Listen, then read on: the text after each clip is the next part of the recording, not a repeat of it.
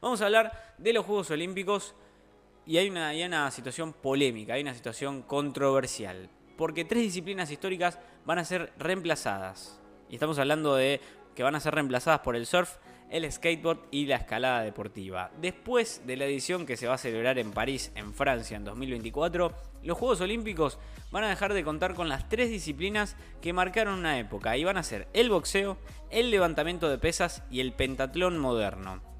Así lo decidió este jueves el Comité Olímpico Internacional, que los va a reemplazar con el surf, el skateboard y la escalada, que tuvieron un auspicioso debut en Tokio este año, especialmente a nivel de audiencia. Con los cambios de disciplina, se va a seguir respetando la cifra de 28 deportes en los Juegos Olímpicos para la edición siguiente que se hará en la ciudad estadounidense de Los Ángeles en 2028. La decisión del comité tiene que ser aprobada y ratificada por la Asamblea del Comité Ejecutivo que se va a celebrar el 31 de enero, a pocos días del inicio de los Juegos de Invierno de Beijing de 2022 condicionados por el boicot diplomático que impulsa Estados Unidos. ¿eh?